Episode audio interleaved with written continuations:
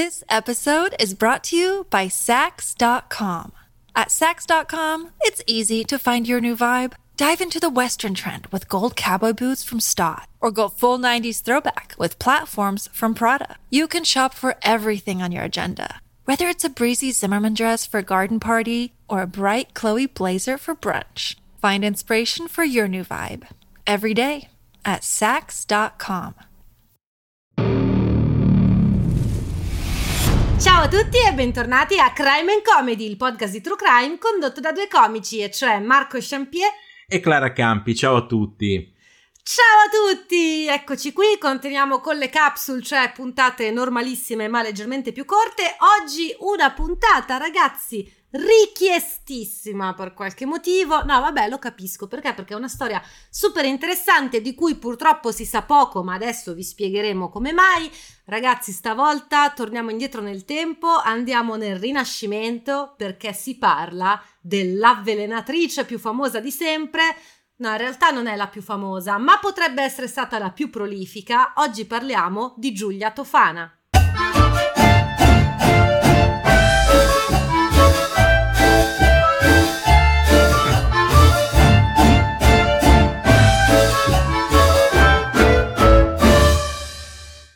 Eccoci qui con la nostra capsule rinascimentale, ma prima dobbiamo fare tantissimi auguri di buon compleanno alle nostre patron Violetta e Danzi.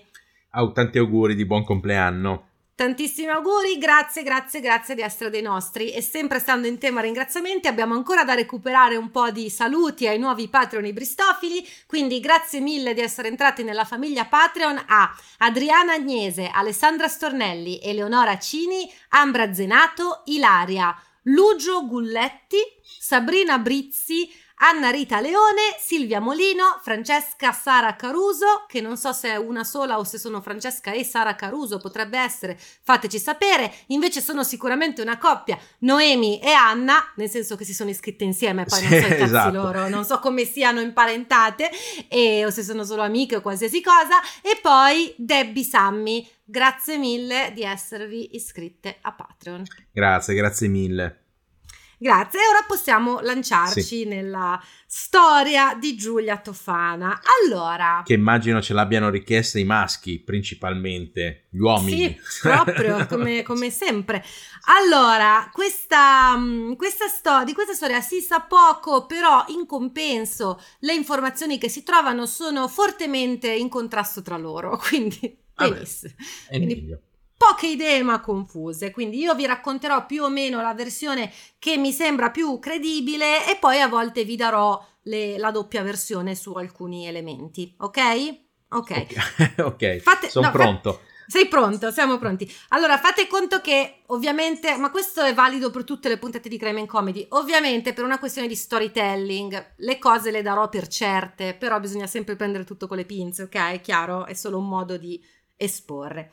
Iniziamo. Questa storia inizia a Palermo. Giulia Tofana nasce a Palermo più o meno a inizio 1600. Già da questo iniziamo ad avere teorie diverse, perché c'è chi dice che sia nata a fine 1500 e chi dice inizio 1600. Non sappiamo, non sapremo mai quanti anni ha sta donna, questo vi posso dire. La mamma di Giulia, o forse la nonna, anche qua stiamo partendo veramente con basi solide, una parente di Giulia, si chiama Tofania d'Adamo. E questa Tofania d'Adamo, perché sappiamo il suo nome? Sappiamo, quando facciamo Vite Scomode, diciamo spesso che alla fine le cose, i personaggi di cui si sa tanto sono sempre comunque dei personaggi nobili, delle persone legate alla nobiltà, ed è per questo che si sa tanto sul loro conto, mentre invece le persone più umili non sappiamo nulla su di loro, a meno che ci siano dei documenti di arresto, processi, cose di questo tipo. Giusto. E infatti noi sappiamo che Tofania d'Adamo, in qualche modo imparentata con Giulia Tofana, perché ai tempi ancora non si era proprio capito bene come funzionassero i cognomi. Sì. Quindi a volte si dava tipo il nome di un genitore come cognome, succedevano sì. queste cose. Ma tra l'altro il padre di Tofania d'Adamo mi pare si chiamasse Pomo. Pomo d'Adamo. No. Che tristezza. Comunque, sì. Questa Tofania d'Adamo non sappiamo niente su di lei. L'unica cosa che sappiamo è che viene giustiziata, quindi messa a morte nel 1633 con l'accusa di aver avvelenato il marito Francesco. Ok. Giulia si ritrova sola al mondo e deve trovare un modo di andare avanti, insomma. Pare che lavori un po' come cortigiana, perché pare fosse una bella ragazza e riuscisse a intrufolarsi appunto nelle corti, quindi in sostanza stiamo parlando di prostituzione d'alto bordo, sostanza, no? Okay. Sì. E però lei è una persona intraprendente, non le basta questo, lei pensa al futuro, insomma. E quindi inizia a creare cosmetici e tonici di bellezza, cioè in sostanza fa la venditrice Avon. D'accordo! Ok. Vabbè, quando dici, quando nomini quei prodotti lì mi viene in mente. Ok. E, quindi appunto... A un certo punto pare che intraprenda una relazione con uno speziale. Gli speziali sono una via di mezzo tra i farmacisti e quelli che ti vendono le spezie.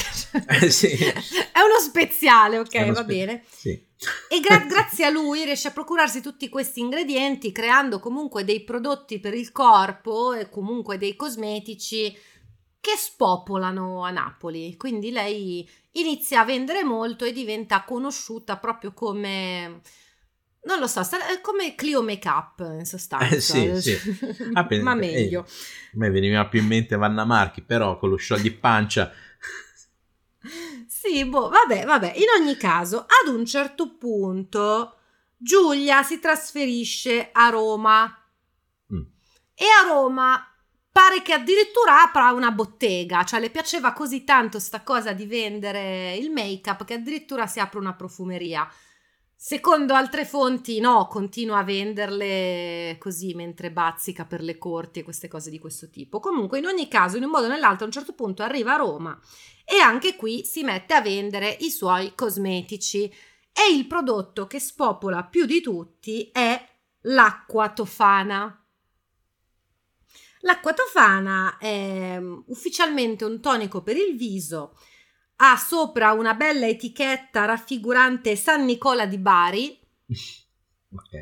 no, che notoriamente ci teneva molto alla salute della sua pelle, non lo so, e c'erano anche le istruzioni comunque su come utilizzare, quindi massaggiare sul viso umido tot gocce prima di andare a dormire. È un tonico per la pelle, certo. Che conteneva, sì, dimmi Marco.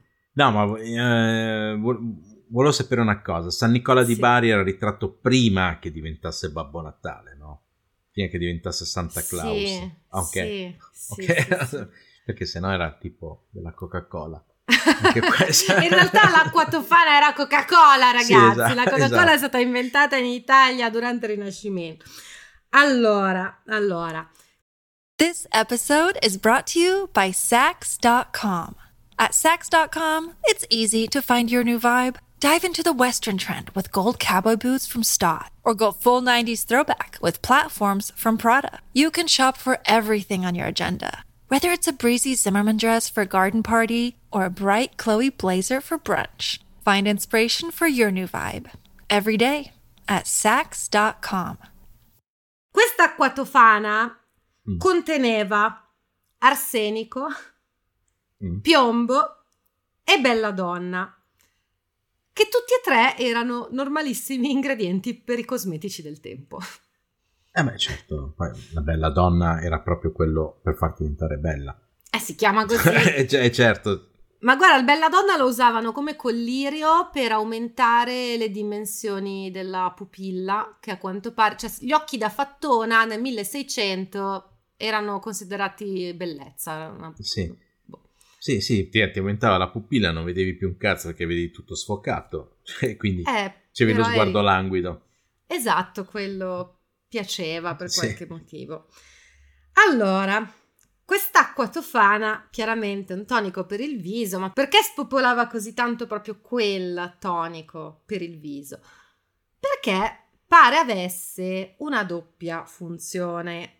Allora, intanto per comprare quest'acqua tofana non è che bastava presentarsi in negozio oppure prendere da parte Giulia e darle i soldi in mano, assolutamente no. Era necessaria una raccomandazione da una cliente fidata per avere l'acqua tofana, perché Giulia vendeva l'acqua tofana esclusivamente a donne che si ritrovavano imprigionate in relazioni abusanti, in relazioni con uomini violenti. E voi direte, beh certo, perché hai bisogno di curare la pelle se uno ti fa gli occhi neri, no? No, beh, certo, se ti fai i lividi. Esatto, non proprio. Allora, ricordiamoci che in questo momento siamo in Italia, l'Italia non c'era come concetto, però siamo in Italia nel 1600, il che significa che non c'è il divorzio, ok? E significa che le donne non sono proprio persone, cioè sono più delle proprietà le donne, no? Sì, e non capisco cosa ci sia di male. Ma niente, sto solo descrivendo. Okay.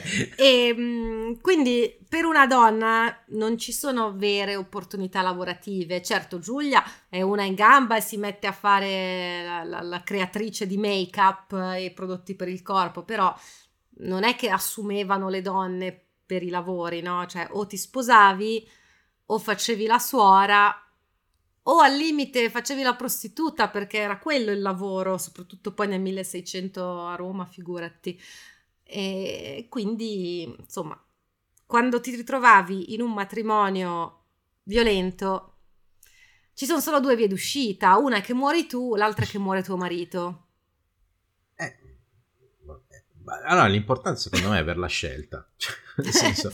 Ci sono due scelte.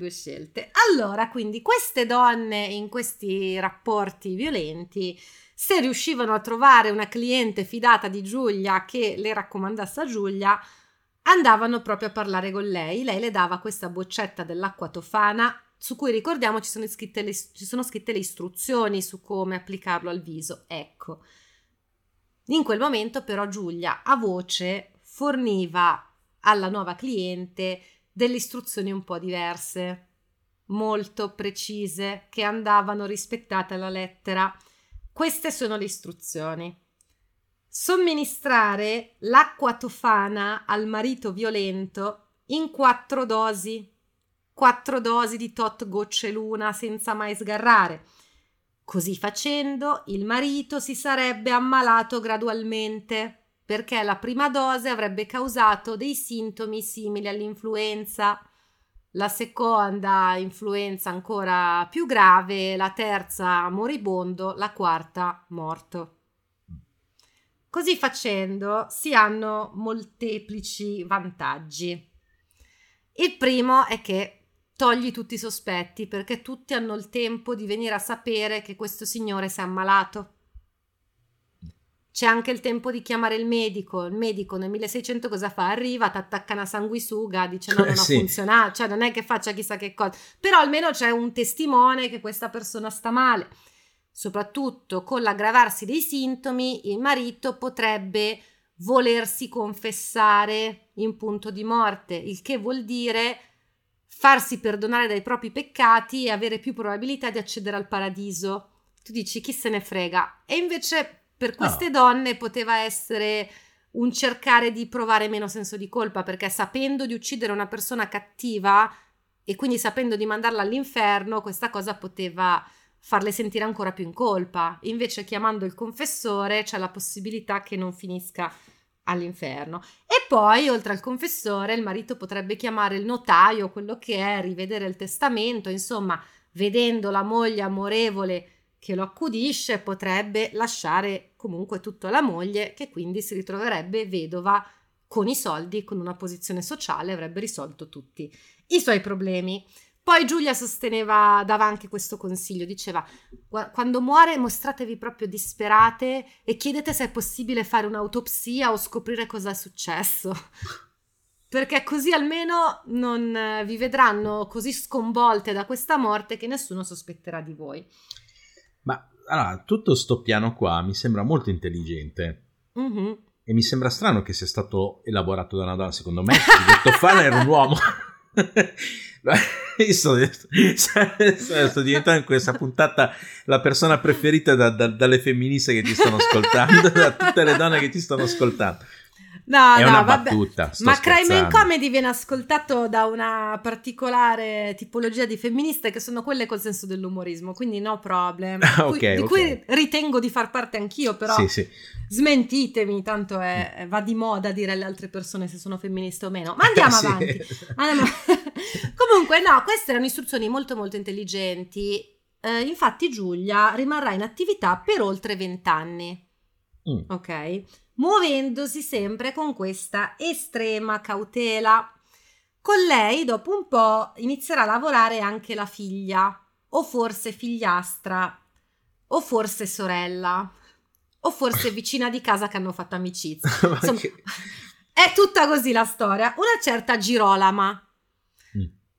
La maggior parte delle fonti dicono che fosse la sua figliastra, che fosse figlia del suo amante attuale. Comunque fanno amicizia, okay. E si mette a lavorare con lei nella produzione di questo veleno.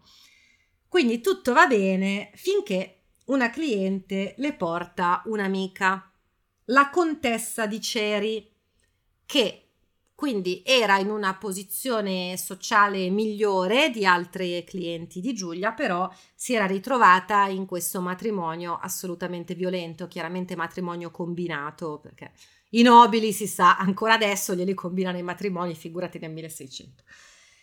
E la contessa convince Giulia di essere una buona candidata ad acquistare l'Acqua Tofana. Giulia le dà tutte le istruzioni. Ma questa contessa aveva fretta perché, non lo so, il marito era uno che veramente la picchiava, la violentava tutte le sere, lei non voleva aspettare, e quindi vuota tutta la boccetta nella zuppa del marito, tutta insieme.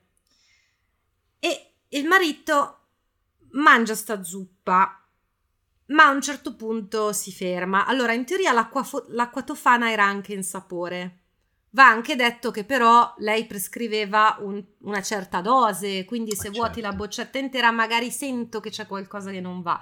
Sicuramente il marito si sente male e inizia ad avere in contemporanea, sto per darvi un'immagine bellissima, attacchi di diarrea e vomito. Porca miseria. Che non sono previsti alla prima dose di acqua tofana, però se vuoti tutta la boccetta succede questo. Certo. Allora, era tipo gli irrigatori, quelli con due uscite, no? Mamma mia, okay. Sta di fatto che questa cosa subito fa sospettare la famiglia del marito della contessa di Ceri, e forse anche il marito stesso, nel senso che c'è chi dice che è morto tra atroci dolori e chi dice che però avendo subito vomitato così è stato male ma si è salvato.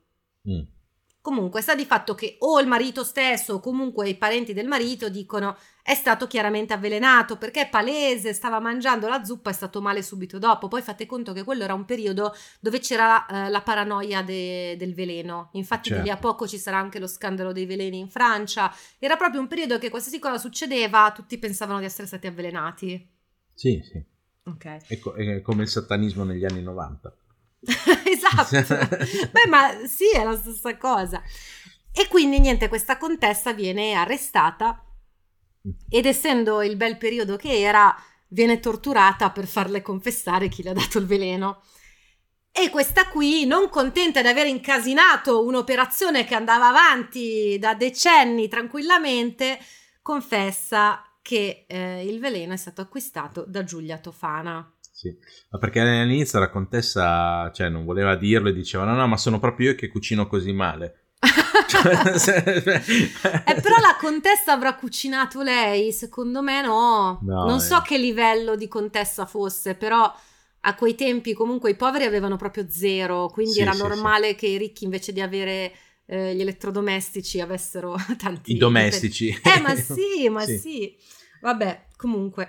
Sta di fatto che a questo punto bisogna arrestare Giulia Tofana e le voci arrivano a Giulia che la stanno cercando, perché lei comunque alla fine aveva sto network di donne tutto segreto che se non lo rovinava la contessa veramente, quindi arrivano queste voci e lei riesce a fuggire e a rifugiarsi in una chiesa per il famoso diritto d'asilo, che chi ha visto il Gobbo di Notre Dame della Disney sa perfettamente di cosa sto parlando, il diritto d'asilo.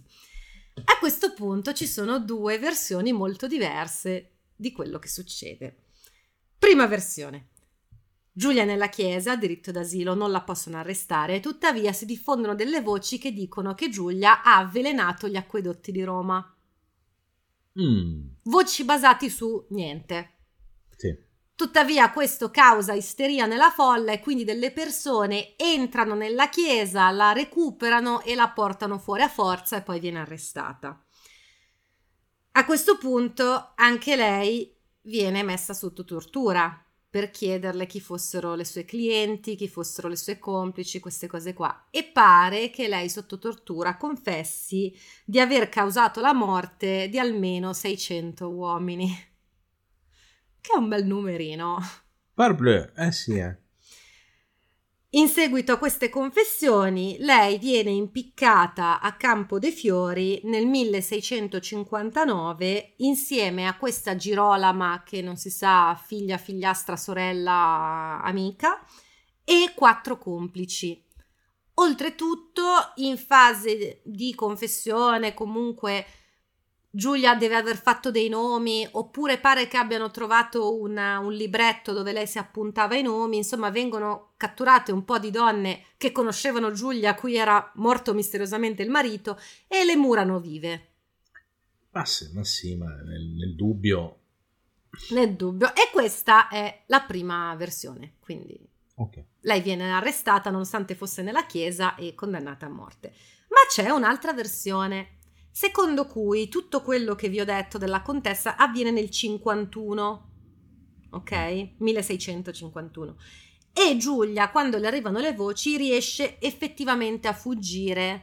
Probabilmente chiede asilo nelle chiese, quello che vuoi, però riesce poi a fuggire nella notte e non verrà mai arrestata.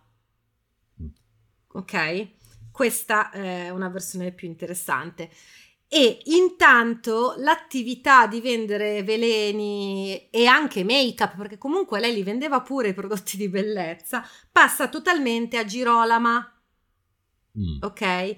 Però nel 59, ok, una cliente di Girolama si pente di aver dato la prima dose al marito e gli dice di smettere di bere il vino dove gliel'aveva messo, confessando di aver acquistato il veleno da Girolama, e quindi Girolama è stata catturata e messa a morte nel 59 a Campo dei Fiori insieme a 4 complici. Ok. Una delle due. Sicuramente Girolama è morta. Giulia abbiamo dei dubbi, però Girolama è morta nel 50, cioè l'esecuzione è avvenuta nel 59. Tutto giusto. Il resto non si sa molto bene. Queste sono le due versioni, poi si trovano anche versioni un po' di mezzo. Sta storia, ovunque leggi, ma cercate, ci sono 3 articoli in croce, sono tutti completamente diversi, cioè parlano proprio. Vabbè. Ma è giusto per mantenere la così tutti i podcast di cui, cioè, che ne parlano, ognuno può dare la propria versione. È per quello, quindi ho sbagliato io a darvi. Sì, esatto. Vabbè. Dovevo sceglierne una. Sì, vabbè. Sì. Vabbè. Comunque sta di fatto che la fama di Giulia e dell'Acqua Tofana resta forte negli anni, perché ad esempio oltre un secolo dopo, nel 1789, ok, Mozart, a un certo punto cambiamo proprio tutto, dirà a sua moglie: morirò, sento che morirò, qualcuno m'ha dato dell'acqua tofana. E da questo può aver ispirato la leggenda secondo cui Mozart sia effettivamente morto avvelenato. Tra l'altro c'è chi pensa da Salieri, no? Che sai che c'è tutta questa storia della di cui secondo me prima o poi parleremo a Vite Scomode, perché sono tutte balle. Cioè, sì, la rivalità sì, probabilmente c'era, ma non nei termini in cui pensiamo noi. Questo è dovuto poi al fatto che questa storia sia stata romanzata, hanno fatto libri, hanno fatto film, e quindi è entrato nell'immaginario popolare. Però ecco, io non lo so se Mozart è stato avvelenato o no, dovrebbe essere morto di malattia normale. Però se gli hanno dato l'acqua Tofana nell'89, gli stavano dando delle dosi piccolissime in un tempo molto lungo, perché lui è morto 2 anni dopo questa frase. Sì, quindi, sì. Secondo me non gli hanno dato l'acqua Tofana. Era sì, solo paranoico, basta. Ovvio. Vabbè, e niente, questa era la storia di Giulia Tofana, che ogni tanto periodicamente ci richiedete sui vari social. Eccola qua, ci piacerebbe andare più a fondo, però appunto... è pericoloso andare a fondo nell'acqua Tofana.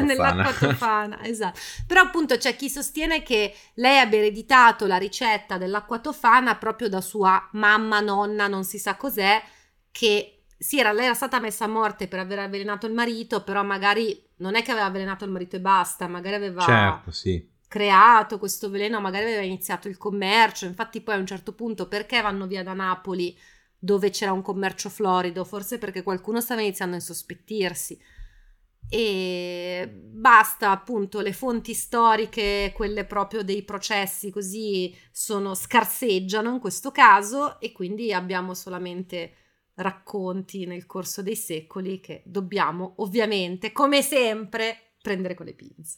Esatto, sì, perché nel corso dei secoli si mischiano con la verità, si mischia con la leggenda, con le cose, viene ricamato su e si arriva a oggi che, magari Giulia Tofana non è mai neanche esistita. Ah, può darsi, magari era solo sta Girolama, perché infatti. Girolama ce li abbiamo proprio i documenti ufficiali di questa messa a morte, quindi... Sì, sì. E tra l'altro, ragazzi, ovviamente non ci sono ritratti ufficiali di Giulia Tofana, ci sono delle immagini, ma sono opere fatte da artisti molti anni dopo, quindi non sono dei ritratti che lei effettivamente aveva quella faccia lì. Ne useremo uno per la copertina per ovvie ragioni, però sappiate che non è un ritratto ufficiale. Si era creduto per un certo periodo che ce ne fosse uno proprio che fosse stata ritratta lei, invece era una nobildonna a cazzo, non era nobildonna a cazzo, ma non sempre. Ma sì, quelle della nobiltà più piccolina, sì. No? Non principi e cose di questo tipo. Esatto, ma fateci sapere cosa ne pensate di questa storia su Spotify, c'è il modo di commentare. Fateci sapere se, visto che voi, cioè le ragazze che ci stanno ascoltando si saranno sicuramente iscritte alla ricetta, fateci sapere se funziona o meno. Il fatto è che abbiamo sti 3 ingredienti ma non sappiamo i quantitativi, quindi ragazze dovete sperimentare. Sì, sperimentate, poi fateci sapere i quantitativi che usate. Comunque secondo me il piombo basta da solo. Ma lo sai che se una ascoltatrice sola avvelena qualcuno ci chiudono il podcast forever e diranno che è colpa nostra? Lo sai, Marco. Ovvio. Stiamo scherzando, disclaimer. Non è un podcast educativo, ma va? No, esatto, non è neanche un podcast per imparare a fare veleni e basta. Non posso dire altro, Okay. Comunque fateci sapere cosa ne pensate su appunto Spotify, su Instagram crimeandcomedy.podcast, su Telegram Crime and Comedy Group, e poi c'è il sito crimeandcomedy.it, e poi ci siamo noi forse mercoledì, sicuramente domenica prossima con un'altra capsule, sì. E poi c'è anche Vite Scomode, se volete andare a buttare un orecchio andate, che no? Sì, che è il nostro podcast preferito. Sì, che è il nostro podcast preferito. Tanti di voi non l'ascoltano, sbagliate ragazzi, è molto più avvincente di Crime and Comedy, non che Crime and Comedy non sia avvincente. Crime and Comedy è il secondo miglior podcast d'Italia, il primo è Vite Scomode, quindi ve l'ho detto. Esatto. E niente, ci sentiamo sicuramente domenica prossima. Ciao.